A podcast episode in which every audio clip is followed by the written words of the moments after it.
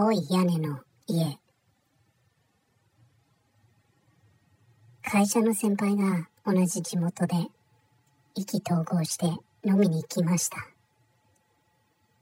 飲んでる最中に地元の怖い話しようという流れになって地元で有名な心霊スポット青い〇〇の家の話になったんです。一家心中した家で坊さんも払えないとさじを投げた家です。ここまでの情報は先輩と共通してて懐かしいなぁなんて思ってました。ただ私が学生の頃は中が見えないように窓に板を打ち付けてあったのですが先輩の時代は打ち付けてなく窓ガラスも割れていたため普通に入れたらしい。で、先輩が学生だった頃の同級生4人が青い〇〇の家に入ったそうです。ちなみに先輩とこの4人は全く仲良くないと言っていた。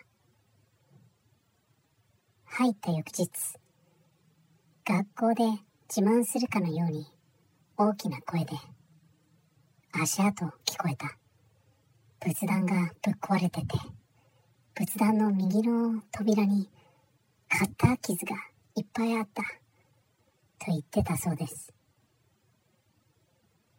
先輩は内心、へえ、その程度なんだ。って思ってたんだが、先輩の友達がいきなり、無理。と言い、カバン持って帰り出した。先輩は不審に思い、友達についていくためにサボった。友達の家に着いて、友達にどうしたの？と聞いたら、私霊感なんてないと思うけど、あの4人全員黒いオーラが見えて、具合が悪くなった。と言った。マジかよ、怖っって思い、そのまま友達の家に泊まった。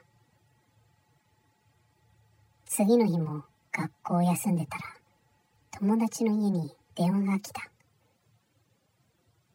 友達の親が出てるのを聞いて学校からかなやべえなサボったから怒られるかなって思ってたら違う理由で学校から電話が来たみたい。電話が終わり親が、まるまると、まるまると、まるまると、まるまるが、亡くなったんだって、と聞いた。まるまる池で、溺れたらしい。ここまで聞いて、先輩の話は作り話だろうと思って、携帯で調べた。そしたら、本当に、まるまる池で、4人溺れて死んでいるし、その年もちょうど先輩が高校生の時。マジで怖かった。